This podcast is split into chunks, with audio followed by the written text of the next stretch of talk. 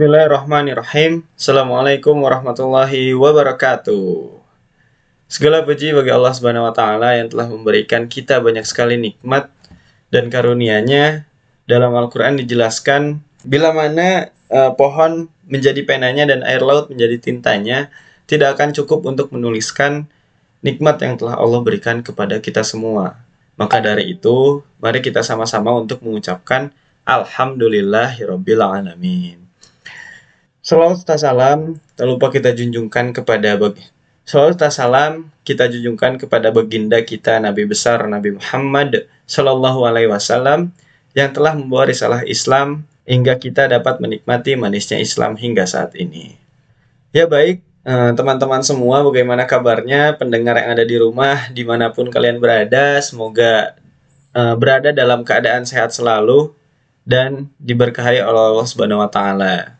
Sebelum itu kita doakan juga kepada teman-teman kita yang mungkin sekarang sedang dialami eh sedang mengalami musibah dan juga mungkin ada teman kita yang sakit yang diberi yang sedang diuji uh, kesempitan dalam hidupnya semoga semua Allah angkat uh, segala kesusahannya. Amin amin ya rabbal alamin. Ya baik teman-teman semua, perkenalkan nama saya Muhammad Isan Zakwan. Alhamdulillah uh, saat ini saya sedang menempuh pendidikan sebagai mahasiswa angkatan 2018 di Universitas Pendidikan Indonesia. Jurusan Pendidikan Teknologi Agroindustri, Fakultas Pendidikan Teknik dan Kejuruan. Oke teman-teman semua para pendengar, ini adalah podcast pertama saya yang insya Allah uh, dari sini adalah awal mula untuk sharing-sharing ilmu untuk saat ini saya akan sharing-sharing ilmu tentang investasi saham yang mungkin mungkin teman-teman juga sering apa sering lihat di media sosial terus juga di mungkin ada yang masih baca koran radio segala macam banyak sekali iklan dan ajakan untuk apa ya istilahnya kata-kata buat kita tuh main saham gitu ya atau investasi.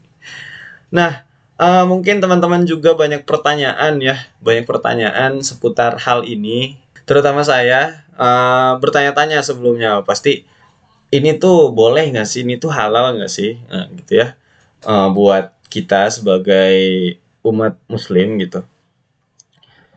Uh, dan teman-teman memang ada gitu, memang ada investasi yang uh, sudah dilegalkan oleh uh, MUI, oleh fatwa MUI.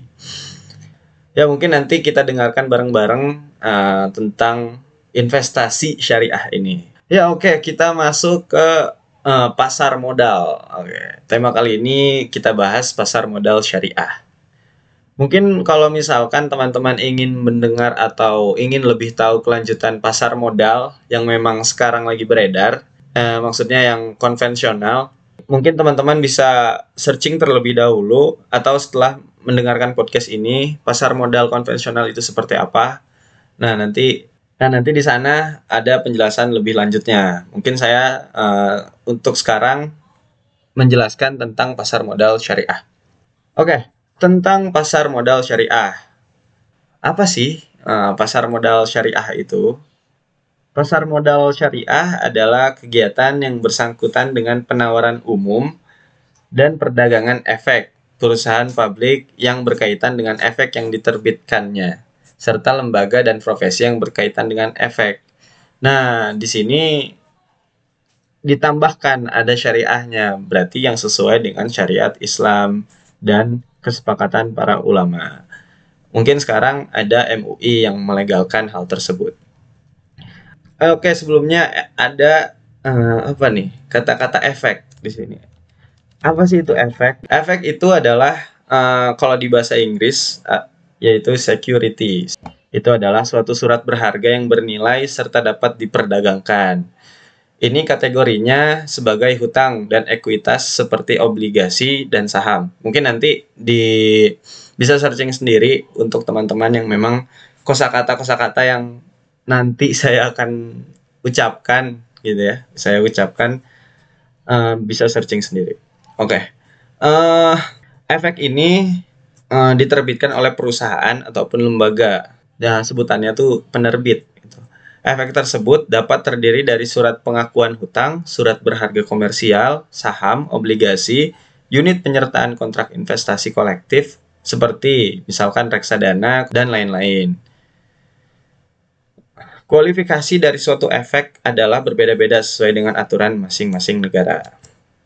Oke, jadi uh, efek udah jelas ya. Nanti mungkin uh, bisa di searching lebih lanjut jika saya kurang bisa dimengerti gitu.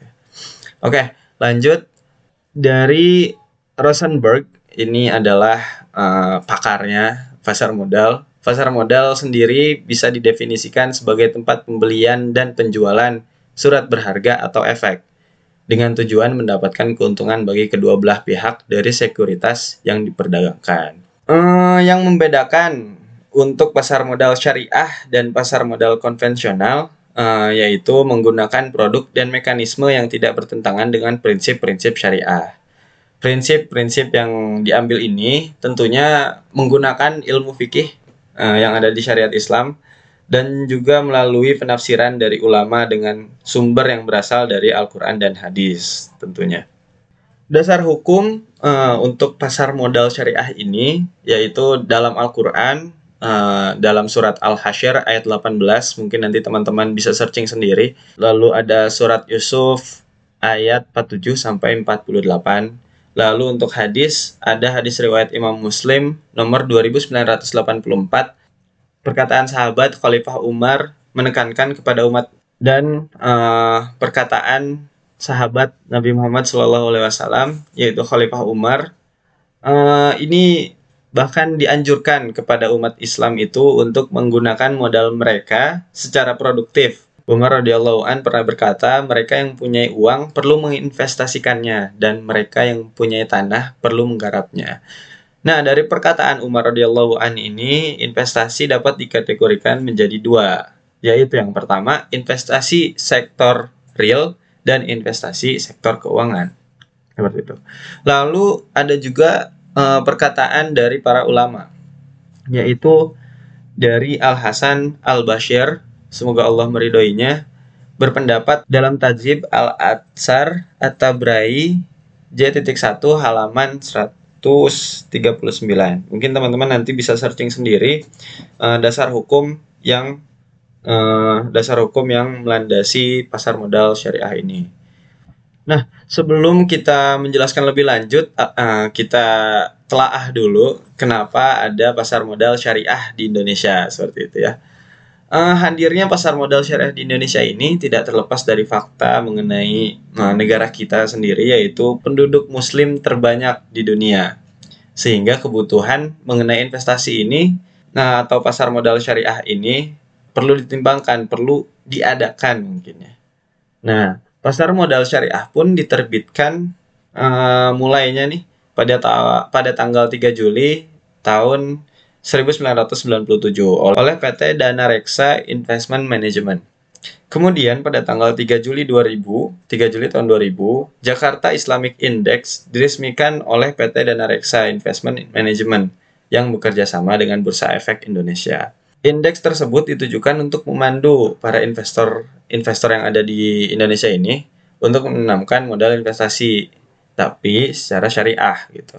Sehingga para investor pun dimudahkan dengan uh, tersedianya nih saham-saham dan prinsip syariah untuk sarana investasi yang tentunya yang tadi ya syariah. Oke. Lalu Dewan Syariah Nasional Majelis Ulama Indonesia pun uh, mengeluarkan setelah itu mengeluarkan pedoman pelaksanaan investasi untuk reksadana syariah melalui fatwa nomor 20 garis miring DSN strip MUI garis miring 4 garis miring 2001.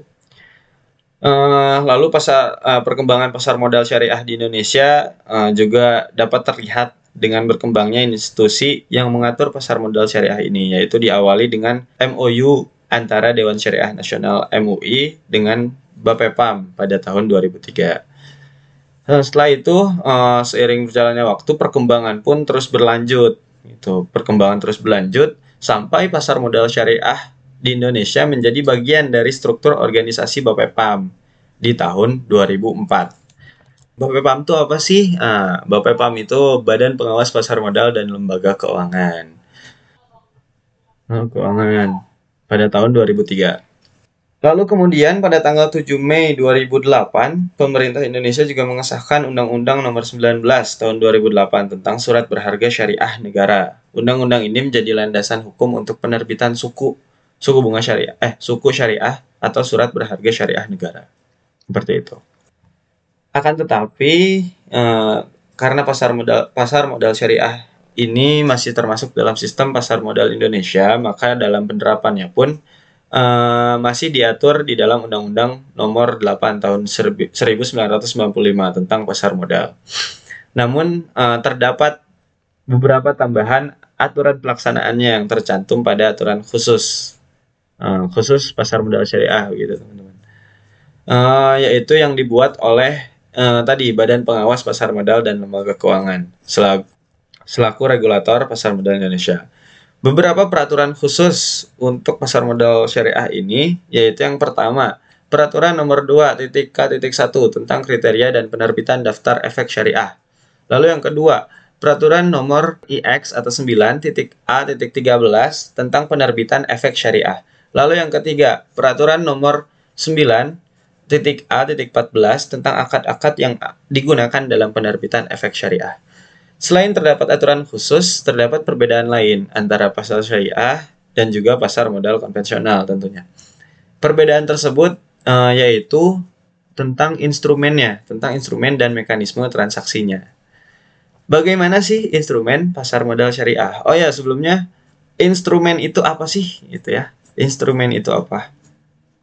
Nah, instrumen ini adalah uh, suatu alat atau barang yang kita perjualbelikan gitu ya. Kalau misalkan di pasar uh, misalkan ada penjual buah. Nah buahnya ini apa? Misalkan buah ini jeruk apel melon seperti itu. Nah uh, instrumen pasar modal syariah ini uh, hampir sama sebetulnya sama dengan pasar modal konvensional yaitu uh, surat utang seperti itu surat utang surat saham uh, sertifikat reksadana dan lain-lain Instrumen pasar modal syariah dikelompokkan menjadi tiga kategori yang terdiri yang pertama, uh, sekuritas aset. Instrumen ini meliputi bentuk penyertaan musyarakah yang mewakili modal tetap dengan hak pengelola, pengawasan manajemen, serta hak suara dalam pengambilan keputusan. Lalu terdapat pula bentuk penyertaan mudorobah yang mewakili modal kerja dengan hak atas modal dan uang tersebut, namun tidak meliputi hak suara, pengawasan, atau pengelolaan. Apa sih itu mudorobah? Mudorobah itu dalam syariah itu uh, yaitu bentuk kerjasama antara kedua belah pihak. Misalkan satu menjadi pemilik modal uh, yang memberikan uh, uang atau investornya, yang satu menjadi uh, pengelola gitu, ahli pengelola. Lalu yang kedua ada sekuritas utang. Uh, instrumen ini uh, uh, apa ya bentuknya tuh ber, uh, seperti penerbitan surat utang yang terjadi atas transaksi jual beli atau sumber pendanaan sebuah perusahaan. Lalu yang ketiga ada sekuritas modal. Uh, sekuritas modal ini adalah bukti kepemilikan modal dalam bentuk saham dari perusahaan emiten terdaftar di dalam pasar modal syariah. Emiten itu apa? Emiten itu adalah tempat uh, yang menyediakan instrumen-instrumen ini. Kalau misalkan yang sekarang itu seperti apa ya? Uh, ya seperti supermarket lah bisa dibilang seperti supermarket nah jadi di dalam supermarket ada yang jual buah ada yang jual sayuran nah ini tuh jadi di emiten ini adalah tempat yang menampung sekuritas-sekuritas tersebut yang tadi yang telah dijelaskan lalu selanjutnya kita bahas contohnya contoh uh, produk pasar modal syariah seperti apa sih nah berdasarkan kategori instrumen yang telah dijelaskan Uh, jenis efek atau produk dari pasar modal syariah yang memenuhi kriteria syariah adalah saham syariah, suku, dan reksadana syariah. Bagaimana penjelasannya? Oke, kita jelaskan. Yang pertama, kita jelaskan soal saham syariah. Uh, kegiatan saham syariah ini dilakukan dengan penyerahan modal dana dari investor sebagai bentuk kontribusi kepada perusahaan pengelola yang nantinya akan digunakan untuk menjalankan usaha. Untung dan ruginya pun nantinya akan ditanggung bersama gitu. Perbedaannya dalam saham konvensional adalah saham yang dikeluarkan hanya saham yang memenuhi kriteria syariah. Kriteria tersebut ialah transaksi yang tidak mengandung unsur riba, spekulatif, goror, dan judi. Nah, itu kata-kata itu mungkin teman-teman kurang ini ya, kurang sering terdengar gitu ya. Atau asing didengar. Mungkin teman-teman bisa cari sendiri. Lalu yang kedua adalah sukuk. Uh, apa sih sukuk itu? Sukuk. Sukuk adalah uh, obligasi yang diterapkan dengan prinsip syariah. Maksudnya ini yang uh, prinsip syariah. Obligasi sendiri adalah surat utang yang diterbitkan oleh pemerintah atau perusahaan. Nah, investor dalam obligasi pasti akan memiliki kupon atau surat utang dari perusahaan nih nantinya yang menerbitkan surat obligasi sebagai bukti jaminan dari investor yang telah mener yang telah memberikan utang. Namun bedanya, uh, suku dengan obligasi adalah surat utang suku membuktikan kepemilikan bersama atas aset dari jasa proyek atau investasi tertentu Penggunaannya pun tidak boleh bertentangan dengan prinsip syariah. Lalu keuntungannya didapat dari bagi hasil upah atau margin seperti itu. Lalu yang ketiga ada reksadana. Eh, reksadana. Reksadana syariah hampir sama dengan reksadana pada umumnya yaitu wadah investasi kolektif yang dikelola oleh manajemen oleh manajemen investasinya, oleh manajer investasi. Jadi reksadana ini Uh, jadi suatu uh, instansi yang mengumpulkan orang-orang uh, yang ingin terjun dalam saham gitu. Jadi menerima uang untuk diinvestasikan lalu lalu si reksadana ini mencari mencari uh, apa namanya perusahaan atau sumber-sumber yang memang ingin dialokasikan gitu dananya. Simpelnya gini lah, orang ingin saham, orang ingin beli saham, tapi bingung mau beli saham yang mana gitu ya. Nah, nanti uangnya dimasukkan ke reksadana, nanti pihak manajer investasinya. Jadi reksadana ini yang memilih mana yang bagus, mana yang relevan dan lain sebagainya seperti itu. Nah, untuk reksadana syariah ini uh, mungkin rada uh, apa ya? Mungkin sedikit berbeda karena reksadana syariah dilakukan dengan prinsip syariah tentunya, yaitu memilih dan memilah perusahaan-perusahaan yang memang instrumennya eh, syariah gitu sahamnya syariah sukuk syariah efek syariah lalu nah di reksadana syariah ini juga diawasi oleh eh, dewan syariah namanya dewan syariah gitu. Mungkin bisa jad, bisa dari MUI dan lain sebagainya seperti itu. Ya mungkin eh, teman-teman semua uh, untuk podcast kali ini kita cukupkan dulu. Kita cukupkan dulu tentang pasar modal syariah. Mungkin teman-teman bisa uh, searching sendiri atau misalkan teman-teman bisa uh, mencari sendiri di internet di YouTube. Yang penting kita sama-sama belajar sama-sama uh, mencari. Ya mungkin segitu uh, penjelasan tentang pasar modal kali ini. Uh, podcast pertama saya mohon maaf jika memang penjelasannya itu kurang bisa dimengerti entah ya eh, apa ngomong di depan umum dan ngomong sendiri seperti ini tuh feelnya serasa kurang gitu. Jadi terasa susah gitu untuk uh, membuat podcast seperti ini. Ya baik. Uh, mungkin dari saya uh, Muhammad Disan Zakwan selaku pengisi suara uh, pamit undur diri. Jika teman-teman ada yang ingin ditanyakan kepada saya boleh uh, di catat nomor saya, nomor WhatsApp saya 0857 5920 7246 dan juga follow Instagram saya at sans s a a n d z underscores. Ya boleh mungkin tanya-tanya sekalian tentang uh, yang lainnya lah. Tidak seputar ini saja mungkin. Silahkan saya pamit undur diri. Assalamualaikum warahmatullahi wabarakatuh